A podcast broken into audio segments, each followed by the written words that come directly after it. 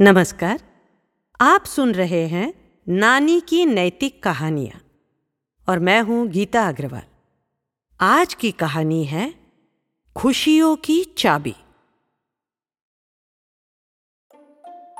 जीवन में खुश कौन नहीं रहना चाहता, लेकिन हम चाहे कितनी भी कोशिश कर ले, ये दुख हमारा पीछा नहीं छोड़ते। बच्चों, दुखों से या कठिनाइयों से भागना खुश रहने का इलाज नहीं है, बल्कि हमें इन दुखों के साथ रहते हुए खुशियों के रास्ते तलाशने होंगे। इसलिए आज जो कहानी मैं आपको सुनाने जा रही हूं, समझ लीजिएगा कि ये आपकी खुशियों की चाबी है।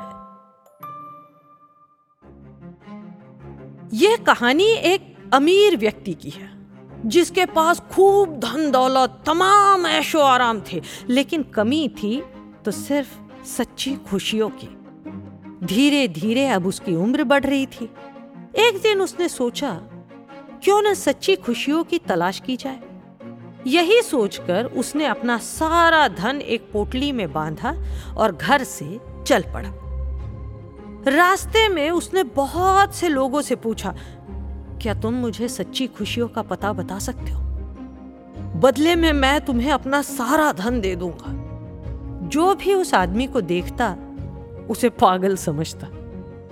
इस तरह काफी दिन हो गए। उस व्यक्ति को सच्ची खुशियां कहीं ना मिली। हताश और परेशान होकर वो एक पेड़ के नीचे बैठ गया। तभी वहां से गुजर रहे एक व्यक्ति ने उसे एक फकीर के बारे में बताया। उस व्यक्ति ने यह भी बताया कि वो फकीर खुद को सबसे खुश इंसान मानता है। वो अमीर आदमी अब उस फकीर के पास जाकर बोला, मुझे सच्ची खुशियों का पता दे दो और बदले में मेरी सारी दौलत ले लो। फकीर ने कहा, सोच लो, एक बार मैं तुम्हें सच्ची खुशियों का पता बता दूंगा, पर तुम्हारी सारी दौलत मुझे देनी होगी। बच्चों, अब जरा ध्यान से सुनिएगा। अमीर आदमी फकीर से अपनी बात बता ही रहा था कि अचानक फकीर वो धन की पोटली छीनकर भाग निकला। अमीर आदमी ने बहुत देर तक उसका पीछा किया, लेकिन फकीर हाथ ना आया। अमीर आदमी थक हार कर नीचे बैठ गया। उसे कुछ समझ में नहीं आ रहा था, वो बर्बाद हो चुका था। बच्चों, अचानक एक चमत्कार। फकीर ने वो पोटली उस आदमी के सामने लाकर रख दी।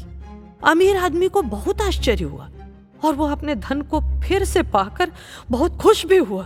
तब फकीर ने उसके पास आते हुए कहा,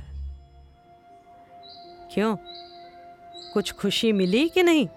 अमीर आदमी ने कहा, ये पोटली पहले भी मेरे पास थी और अब भी मेरे पास है, लेकिन इसे दोबारा पाकर मुझे जो खुशी मिली है वो पहले कभी नहीं मिली। फकीर ने मुस्कुराते हुए कहा, यही तुम्हारे खुशियों की चाबी है। बच्चों, हमारा परिवार, हमारे अपने ही हमारे लिए धन की पोटली है, लेकिन इसका एहसास हमें इन सब से दूर रहकर ही होता है। इसीलिए अपने खुशियों की चाबी को सदैव अपने साथ रखें। इनसे बढ़कर कोई दौलत नहीं। तो बच्चों, आपको आज की कहानी कैसी लगी? कमेंट करके जरूर बताइएगा और ऐसी कहानियों के लिए सुनते रहे ऑडियो पिटारा। ऑडियो पिटारा सुनना जरूरी है।